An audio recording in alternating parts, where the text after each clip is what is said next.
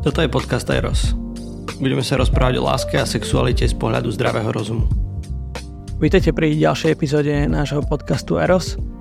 Dnes tu máme vzácnú hostku, lekárku, ginekologičku, certifikovanú koučku Creighton metódy a okrem toho aj podpredsedničku OZ Plodar, ktorou sa budeme rozprávať na tému plodnosti alebo možno ešte lepšie neplodnosti. Pani Magdalénu Gerovú. Uh, Magdalena, vítaj. Ahoj. Uh, ďakujeme, že si prijala pozvanie. Možno, možno, ak by si bola ochotná na úvod povedať, že, že ako sa ty dostala k tejto téme, tak osobne, že prečo, prečo vlastne medicína, ginekológia a potom práve táto špecializácia, že pomáhaš párom, ktoré chcú otehotniť.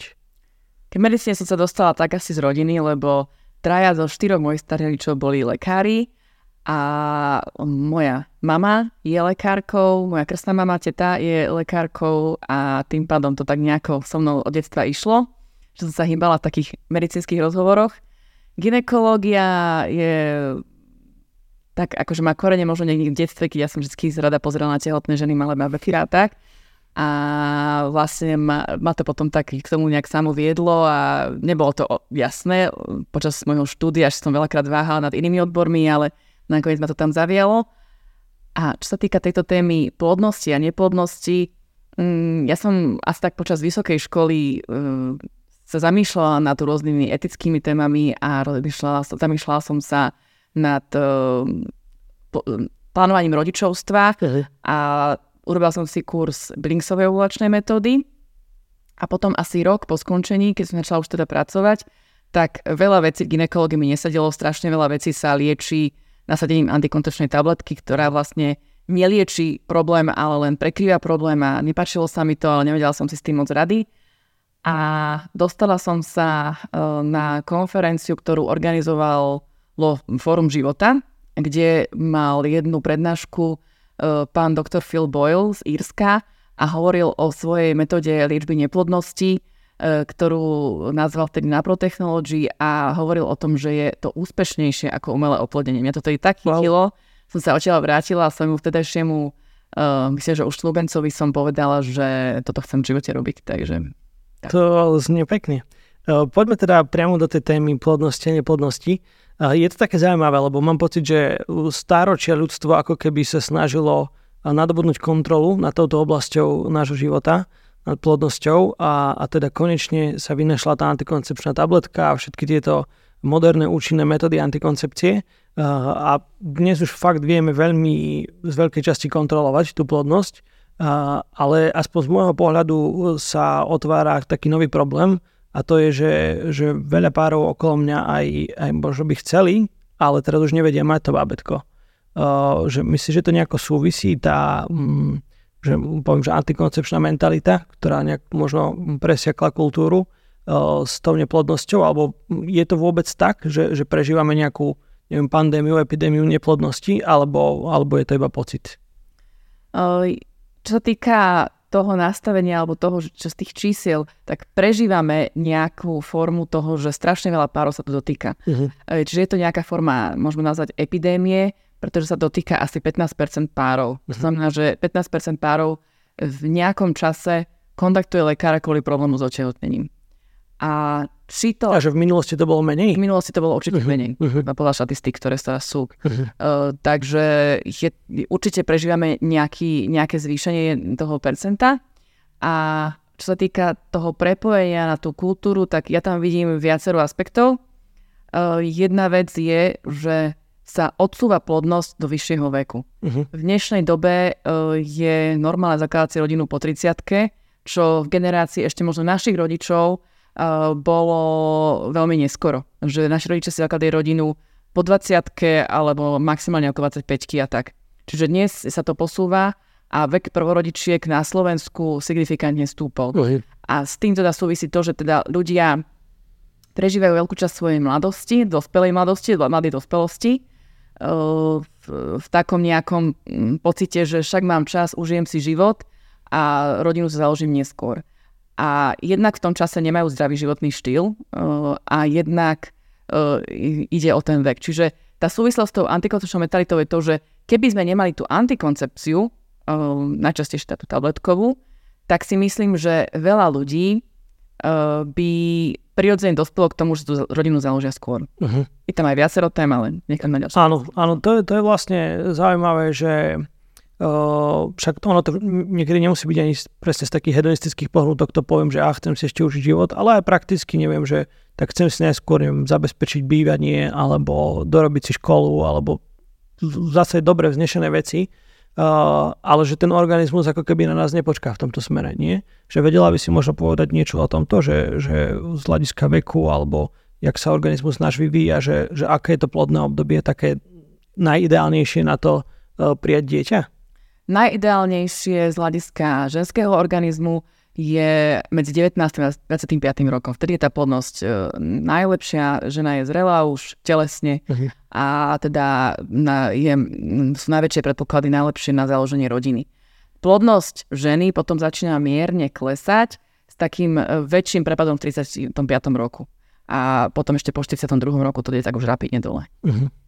A keď, keď ty teda sa stretávaš s týmito pármi a riešiš túto tému, dá sa nejako povedať, že štatisticky je väčší problém s tou neplodnosťou u mužov, u mužov alebo u žien, alebo, alebo sa to nedá proste povedať, že je to 50-50, keď to tak poviem? Dá sa to tak zhruba povedať, pretože veľa našich párov máme problém aj u mužov a hovorí sa, že asi 40% je to u mužov, 40% u žien a tých 20% je teda u obi dvoch. Uh-huh. Ja sa stretávam s tým, že keď uh, že nájde možno nejakú drobnú nedokonalosť aj u tých žien, ktoré majú, uh, kde, je väčší problém u muža, uh, čiže tá, tá neplodnosť alebo znižená plodnosť je často, veľmi, veľmi často kombinovaná.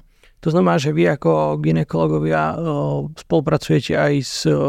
S a s andrologmi. Uh-huh. A, a vlastne spolu riešte tieto problémy uh-huh. tak komplexne. Mm, poďme možno, možno k tým príčinám tej neplodnosti, že teda o, z tvojej skúsenosti alebo aj z literatúry, ktorú poznáš, veľa si tieto veci študovala. Čo je za tým, že keď teda hovoríme o tom, že ten pomer tých párov, ktoré trpia neplodnosťou sa zvyšuje, prečo je to tak? Um, tak je tam ten veľký aspekt toho, že začnú plánovať tú rodinu neskoro. Uh-huh a teda naše telo prirodzene tá plodnosť klesá, aj klesá aj u mužov. Uh-huh. U mužov to je menej markantné, do tej 40 sú, je to také vyrovnané a potom je to radikálne e, také silnejšie.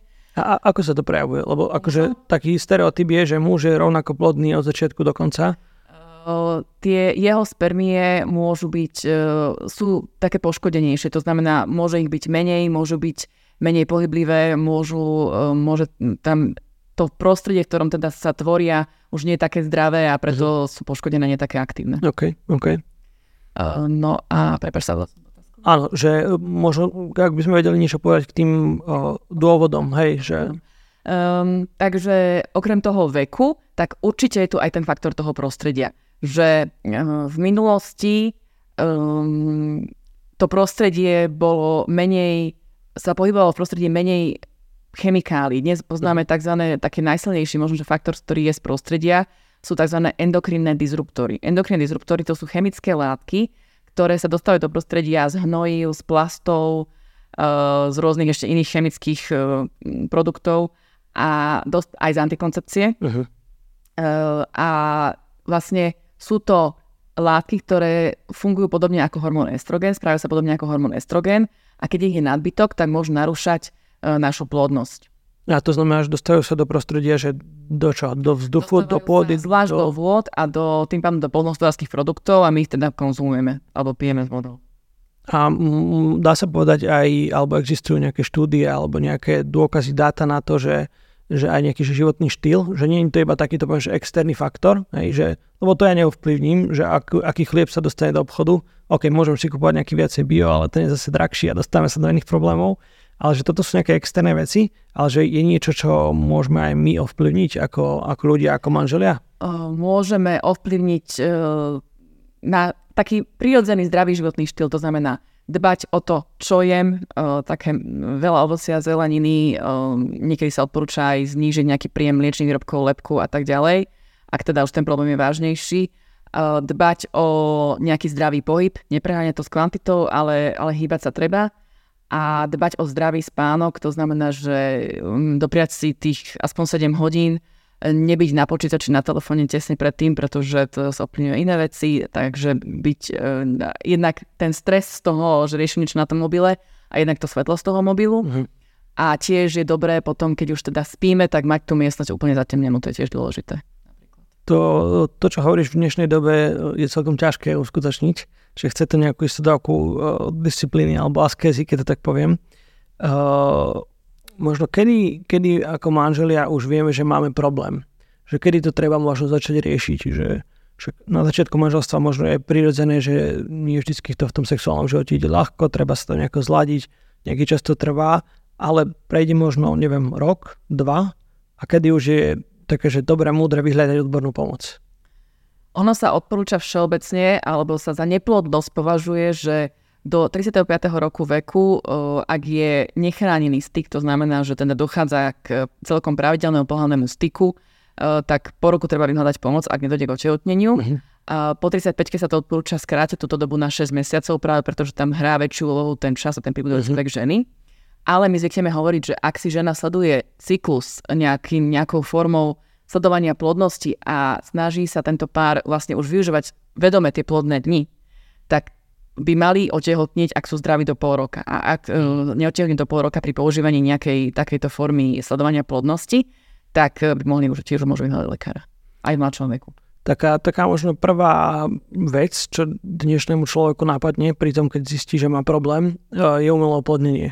Ale ty si sa rozhodla s takou inou cestou a, a teda používaš alebo radíš, alebo neviem ako to povedať, práve v, v oblasti tých prirodzených metód plánovania rodičovstva a to konkrétne hm, používate tu na Technology. Uh, možno dve otázky. Vedela by si jednak povedať, že prečo si sa nerozhodla ísť tou cestou umelého oplodnenia a, a potom druhá teda, že povedať niečo viac o tej konkrétnej metóde, ktorú ty a vy a váš tým používate. Takže mne sa zdá logickejšie riešiť neplodnosť riešením uh, toho samotného alebo tých ochorení, pretože takto neplodnosť ako taká nie je ochorenie. Mm-hmm. Neplodnosť je prejav, že v tom tele sa deje niečo, čo sa tam nemá diať. Zdravý človek je plodný. Takže mne príde prirodzené e, riešiť tie ostatné ochorenia, ktoré sa tam môžu diať, tie ostatné procesy, aby sme tú plodnosť zlepšili. A umelé oplodnenie IVF častokrát veľmi rýchlo obchádza akýkoľvek problém a snaží sa tam len teda dostať to embryo do tej maternice a hotovo z toho vychádzajú ďalšie problémy. Čo sa týka štatistík, tak um, deti um, počaté v umelom oplodnení sa priemerne, teraz neviem to presné číslo, ale určite signifikantne sa rodí, je tam vyššie percento uh, predčasných pôrodov, uh-huh. čo prináša ďalšie problémy. Uh-huh. Takže práve preto, že to prostredie tam nie je zdravé v tom ženskom tele. Že sa nevyriešil ten problém, ale chcel sa hneď prísť k tomu druhému kroku očehotnenia. Uh-huh. Takže um, mne príde logickejšie riešiť ten problém neplodnosti tak, že naozaj riešim to ochorenie. Uh-huh. A preto sa venujem, v začiatku teda som sa venovala na protechnológii. Na protechnológii pochádza z Inštitútu svätého Pavla VI v Omahe v USA. Dnes uh, tých spôsobov, a má to, má to rôzne nadstavby, a dnes hovoríme o restoratívnej reprodukčnej medicíne. To je vlastne spôsob uh, riešenia alebo liečenia či už medicínsky a medicamentózne, alebo chirurgicky e, riešenia rôznych e, zdravotných ťažkostí, tak, aby sme dosiahli optimálnu plodnosť. Uh-huh. Povedz nám niečo viac možno o t- práve tejto metóde, či už o tom, ja to poznám ešte ako Creighton, to je to isté, Creighton na Protechnology? Alebo... To zamieňa. E, Creightonský model, alebo Creighton model je vlastne spôsob sledovania plodnosti a zapisovania plodnosti do, do tabulky, kde mm, si žena, ktorý je založený hlavne teda na, na sledovaní si hlienu uh-huh. a um, vlastne aj iných biomarkerov, ktoré nám potom hovoria o tom, že je tam nejaký problém. Aj to veľmi podstatná súčasť uh, toho vlastne sledovania, alebo teda toho liečebného a diagnostického procesu. Dnes používame gretelský model, ale uh, používame aj takú zase ešte podobnú a inú metódu, nazýva sa to uh, neofertility, alebo tá aplikácia, ktorá je dostupná na bežných telefónoch sa volá ChartNeo a dá sa používať aj tam. Tam je ako možnosť ešte sledovať si teplotu súčasne, súčasne a ešte iné znaky vlastne e, s tým hlienom, ktorá zase vzýšla z kretonského modelu. Kreton model vzýšiel z Billings ovulačnej metódy hlavne a veci sa stále neustále vyvíjajú a toto je zase niečo nové, a, ale momentálne naše pacientky používajú obidve tieto metódy každý podľa svojej preferencie, alebo podľa, podľa toho, akú lektorku si vyberú. Niekto by povedal, že to je proste strašne komplikované, že to strašne otravuje, že proste však niečo je oveľa jednoduchšie, keď to tak poviem, že ísť na to umelé oplodnenie, ako si teraz, že neviem koľko mesiacov e, sledovať nejaké faktory a to musí človek naučiť a možno sa v tom pomýli a musí ho v tom niekto sprevádzať a neviem čo, že Aká je vlastne výhoda tohto, tohto prístupu? IVS je rýchle a vlastne je tam uh, niekoľko možností, niekoľko výstrelov, dajme tomu, hej. A v prípade, že sa niekto rozhodne pri IVF, môže aj dobre otehotnieť do nejakého mesiaca a má to taký, takéto vlastne toho, ten pocit tej instantnosti, uh-huh. čo dneska, dneska čo máme rádi všetci. Uh-huh.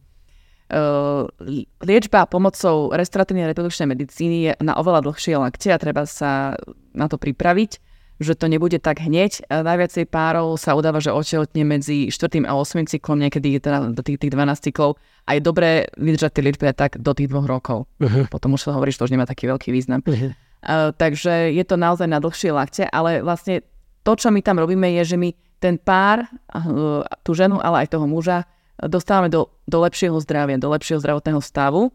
A, a oni na to často aj povedia, že sa lepšie cítia.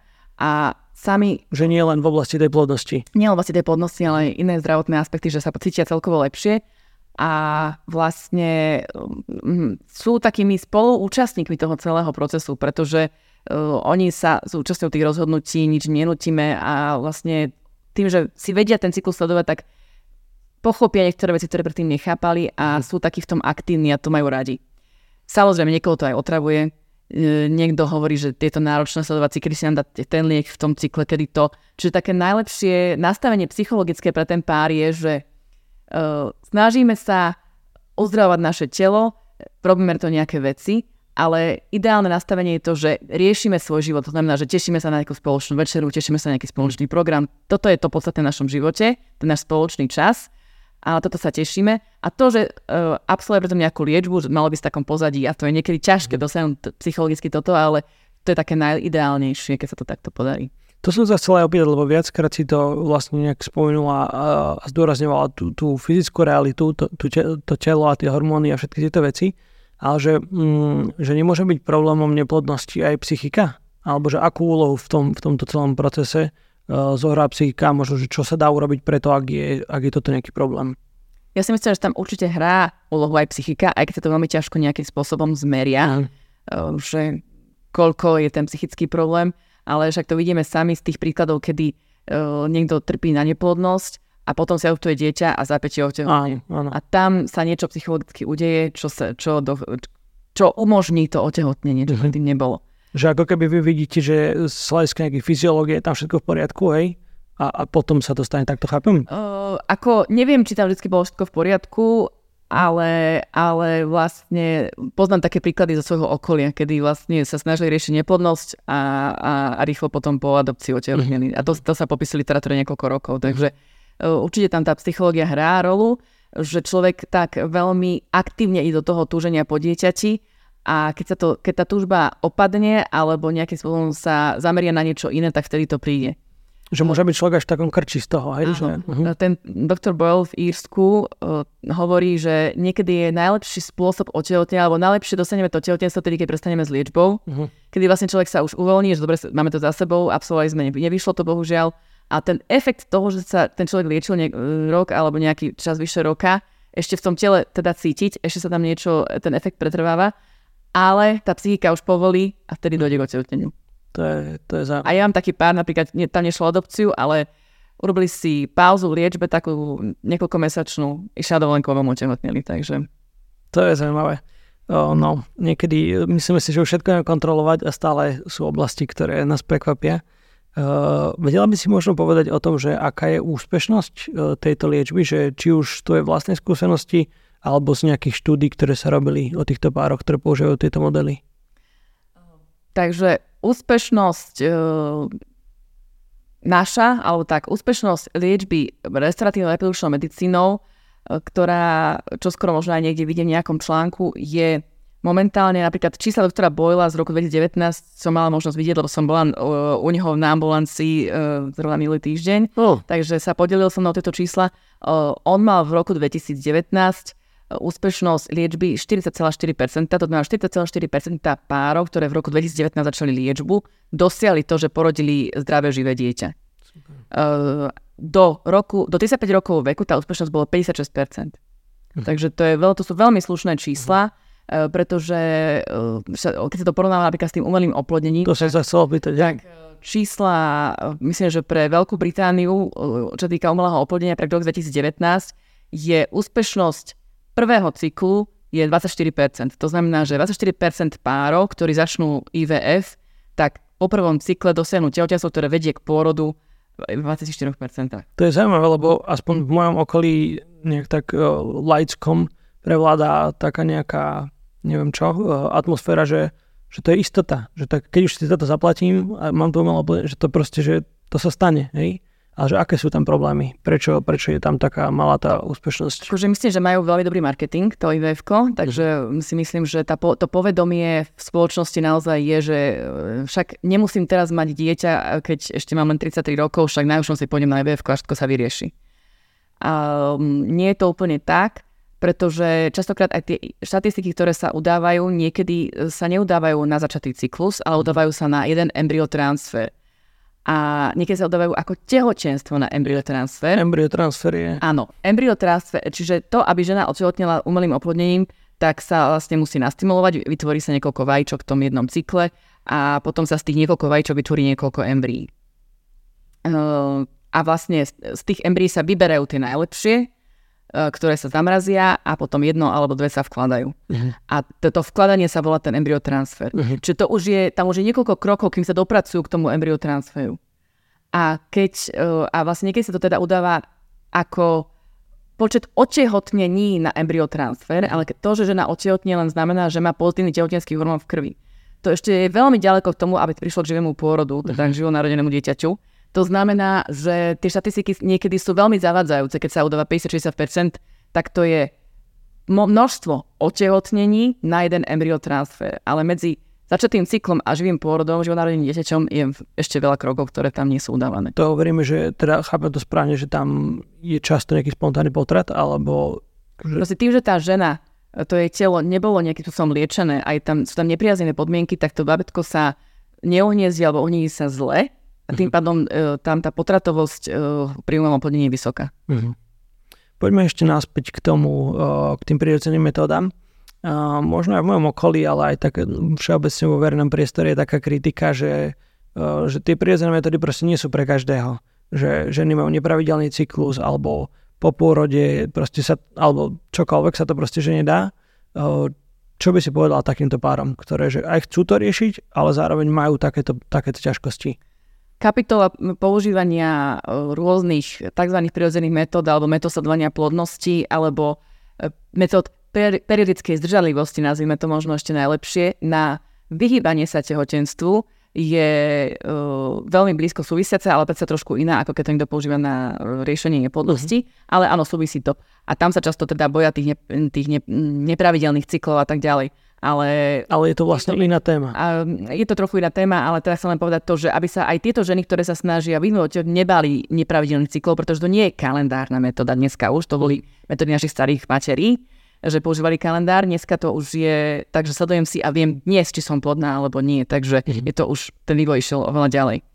A takže to je jeden aspekt, teda ten. A čo sa týka tej neplodnosti, tak uh, to percento žien, ktoré majú problém s plodnosťou a majú nepravidelný cykly, je oveľa, oveľa vyšší. Tým, že vlastne nepravidelný cyklus indikuje vlastne mm, Takže samozrejme, že tieto ženy, to, je to pre nich. Ale že napriek tomu ty, alebo váš tým, alebo ľudia, ktorí sú v tom trénovaní, vie, viete s tým pracovať, hej? Samozrejme, pretože keby sme mali len ženy s pravidelným cyklami, tak by sa nám ľahšie pracovalo, aby sme mali zdravšie ženy. Ale my práve chceme tie ženy, ktoré nie sú, nechceme, proste liečíme viac a menej choré ženy, takže vlastne ich liečíme. A ešte, prepáč, tak som mala pocit, že to tak nezaznelo, že náš tým, takže ja som podpredsedničkou občianskeho združenia Plodár a v občianskom združení Plodár sú lektorky, ktoré vlastne vyučujú tie metódy, ktoré my používame, ktoré nám veľmi signifikantne pomáhajú k tej liečbe, aby teda tie ženy si robia tú tabulku tej plodnosti a vlastne um, tým pádom my vieme sa zariadiť, vieme robiť kedy nejaké odbery a vieme, robiť, vieme podávať lieky v správnom čase a vidíme na tých cykloch, či to zabera. Takže to je jedna vec, že lektorky a potom máme lekárov, nie som to sama na Slovensku, ešte na Slovensku je aj pán doktor Valentel v Žiline a pani doktorka Polomská v Poprade, ktorí sa venujeme tiež takto podobným štýlom. Takže to nemusia byť iba že lekári, ginekologovia, ktorí sa venujú týmto témam, ale že aj, ako to povedať, lajci alebo nelekári? Lektorky, e, všetky až lektorky sú nelekárky, čiže tým pádom sú to ženy z rôznych pracovných zameraní alebo rôzne majú veci vyštudované a nemusí byť niekto lekár, aby, aby išiel učiť uh, buď kreto model alebo neofertility. To je, to je dobre vedieť. Uh, možno ešte čo mi napadá je, že um, aj toto vaše občianske združenie alebo aj tie konzultácie, ktoré ty poskytuješ v ordinácii, uh, ako je to s preplácaním nich, alebo že, že keď chce takéto niečo človek riešiť a má takýto problém, že možno koľko peniazí si má pripraviť, alebo že ako to, keď to porovnáme aj s tým uh, IVF, teda umelým oplodnením, že ako to tam funguje? Um, možno začnem aj tým umelým oplodnením. Čo týka umelého oplodnenia, tak poisťovne na Slovensku preplácajú tri, tri stimulačné cykly umelého oplodnenia, kedy preplácajú tie samotné úkony, ale nepreplácajú, aspoň pokiaľ viem, nehradia všetky lieky, ktoré sú v tom zahrade. Takže, takže vlastne tam tiež si človek niečo musí platiť a podľa mojich informácií dá na, to, na ten cyklus možno, že niečo vyše tisíc eur. U nás nepoužívame tak veľa liekov, ale keďže vlastne nám poisťovňa veľmi veľa úkonov nehradí, to znamená, že hradí nám napríklad niektoré ultrazvuky, ale tiež uh, nie, nie úplne toľko, koľko by človek čakal pri prístrojom vybavení, ktoré napríklad máme a tak ďalej. Nezaplatí nám čas, ktorý trávime s pacientkami, my s nimi často trávime hodinu, 3 hodinu, hodinu. Čo zaplatí úkon, ktorý trvá krátko, ale vlastne reálne tá konzultácia trvá dlho, hej? Reálne konzultácia trvá dlho a vlastne uh, niekedy to, že vlastne robí, tam sa robia opakované odbery, teda sa musím opakovane zamýšľať nad tými cyklami a tým pádom tiež to stojí nejaký čas. Uh-huh. Takže e, to bohužiaľ poisťovňa zatiaľ, verme tomu, že zatiaľ neprepláca a veľa liekov, ktoré používame, tiež nie sú uh, plne hradené, alebo a nie sú, teda, pardon, nie sú de facto hradené, pretože momentálne poisťovňa neprepláca uh, telu prirodzený progesterón. Neviem, odkiaľ prečo sa to takto oddeluje, ale všetky tie telu prirodzené progesteróny, to znamená tie, ktoré máme prirodzene v tele a vieme ich použiť medicamentozne, to si pacientky hradia komplet, bohužiaľ. Takže, takže tá liečba sa tým pre, e, ako nejakým spôsobom predražuje a tým pádom tie, ten rok a pol, dva liečby ich výjdu, čo týka tých financí, ktoré toho vložia, porovnateľne možno s tým jedným e, IVF cyklom, čo týka tých financí, ktoré si musia doplácať. Takže asi tak, bohužiaľ, verím, že sa to v nejakom čase aj zmení. Takže dá sa povedať, že je to finančne približne rovnaké, alebo to hovoríme iba o prvom cykle oplodnenia a väčšinou to vidia, že ja neviem, na druhý, tretí alebo koľka ty? Mm, tak e, väčšinou niektoré ženy idú aj trikrát a nevidia im to. Uh-huh. Teraz tie, čas, čas, pardon, tie štatistiky, čo sa týka opakovaných cyklov sa veľmi prudko menia s vekom, že z, z s pribúdajúcim vekom tam v tom ivf to ide strmšie dole ako pri prirodzenej plodnosti. A takže je to porovnateľné, dajme tomu s tým iným ivf To, to, čo pacientky dajú za vitamíny, e, liečbu, e, konzultácie, e, ako, ako to ivf. Dalo by sa povedať, že je to aj, mm, ako to povedať, o, lebo však, že v dnešnej, v dnešnej medicíne sa veľakrát prepočítava, že, že z dlhodobého hľadiska ako to, že čo prinesie efekt na, na spoločnosť. A že toto je istá forma aj prevencie, nie? Lebo že, že vy určite ako keby aj, uh, ako to povedať, body awareness, že proste, uh, že tí ľudia, ak tomu správne chápem, lepšie poznajú svoje telo, svoj cyklus a snažia sa možno aj zdravšie žiť, lebo však tá neplodnosť presne, že ako sme povedali, že nedal by sa to aj takto nejako uchopiť, že je to nejaká prevencia? Ako, keby som tu mala niekoho z a by som sa snažila argumentovať, prečo by mali uh, doplácať na tú našu liečbu, tak by toto určite boli argumenty, že tí ľudia sa sú, akože IVF cyklus tú ženu rozbije.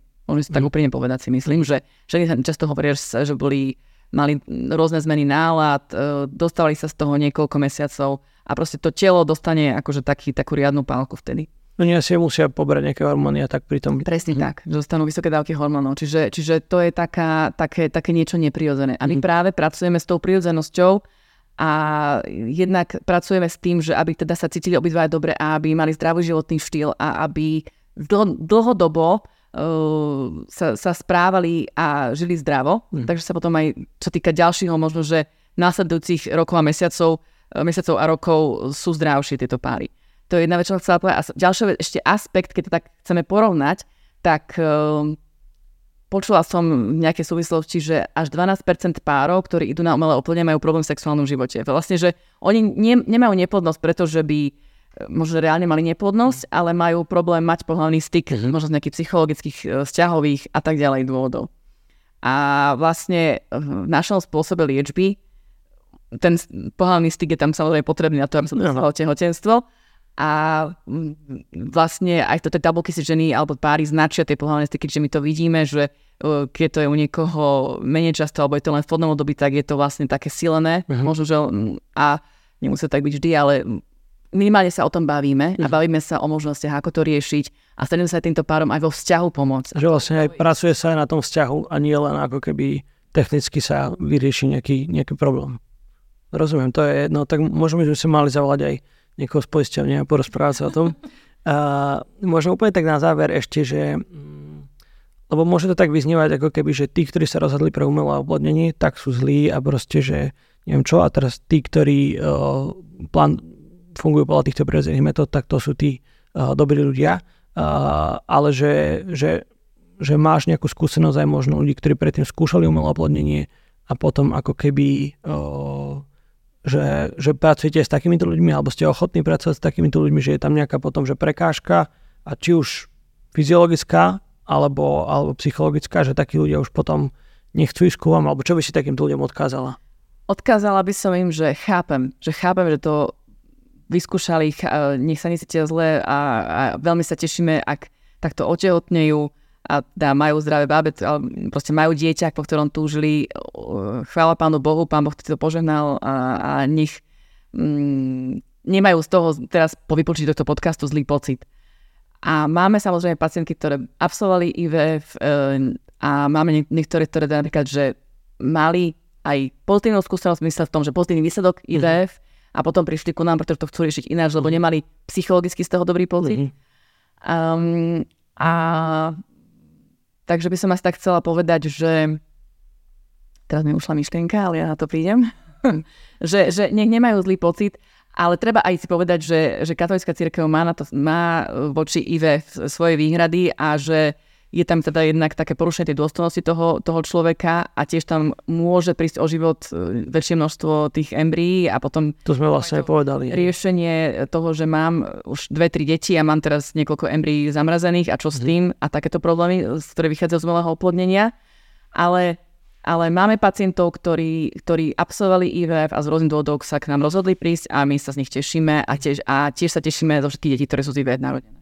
Ale keď to tak teda laicky pre mňa, čo z toho vyplýva, je, že to IV možno je efektívnejšie, alebo teda efektívnejšie, že o, alebo je dostupnejšie, je problematické, lebo však je cenové to podobne. A teda, že je to také, že technické riešenie problému, kde sa ako keby že zameria sa na ten problém a hľada sa riešenie. A, a tento váš prístup je taký holistický, že sa snaží ako keby pomôcť vo všetkých oblastiach tomu vzťahu, tomu páru, ich sexuálnemu životu, psychike, životospráve Takže je to taká, aspoň z môjho pohľadu, komplexnejšia pomoc. Tak sa o to snažíme a, a sme veľmi radi, keď vidíme. Aha, nepovedala som, ja som povedala tie, tie írske výsledky, ale naše výsledky na Slovensku sú zhruba na úrovni niekde možno ku 30% párov. E, s tým, že na čom, čo, prečo my máme horšie výsledky ako v Írsku, e, je to dané tým, že u nás na Slovensku nie sú všetky lieky rovnako dostupné uh-huh. ako v Írsku. Uh-huh. A tiež je tam dôležitá niekedy aj veľmi kvalitná operatíva, ktorá u nás uh, ešte sa musí k tomu dospieť. Čiže, čiže pracujeme so šikovnými ginekologmi, chirurgami, ale, ale ešte sú rezervy. Že ak sú nejakí ginekologovia, ktorí nás počúvajú, tak eh, pozývaš ich do týmu, tak to chápam. Veľmi rada, áno. Ďakujeme veľmi pekne, že si našla čas. Verím, že ešte bude príležitosť, lebo tých tém, ktoré sú spojené uh, aj s oblasťou ginekológie, mnoho, ktoré by sme chceli riešiť. Takže ďakujeme veľmi pekne a ešte možno úplne na záver, kebyže máš dať nejakú stránku alebo nejaký zdroj, že, že kde môžu nájsť naši poslucháči, diváci viac informácií o tejto téme, čo by si im odporúčila. Takže ja pracujem v ambulancii, ktorá sa nazýva Obgin a sídlime na Trnávke. V Bratislave. V Bratislave. a máme stránku obgin.sk, kde si môžu nájsť kontakt a napísať mail najlepšie. A potom na stránke plodar.sk sú kontakty na tie ostatné ambulancie na Slovensku, to znamená v Žiline a v Poprade. A naše lektorky samozrejme, takže budeme sa tešiť každému, kto sa nám ozve. Ďakujem ešte raz, že si prijala pozvanie. Ďakujem aj ja. Ďakujeme aj vám, milí poslucháči, diváci, za to, že ste pri nás. Ak sa vám páči to, čo robíme, tak nás môžete podporiť darom na účet, ktorý nájdete pod týmto videom alebo podcastom. Ďakujeme za každý jeden príspevok. Bra. Toto je podcast Eros. Budeme sa rozprávať o láske a sexualite z pohľadu zdravého rozumu.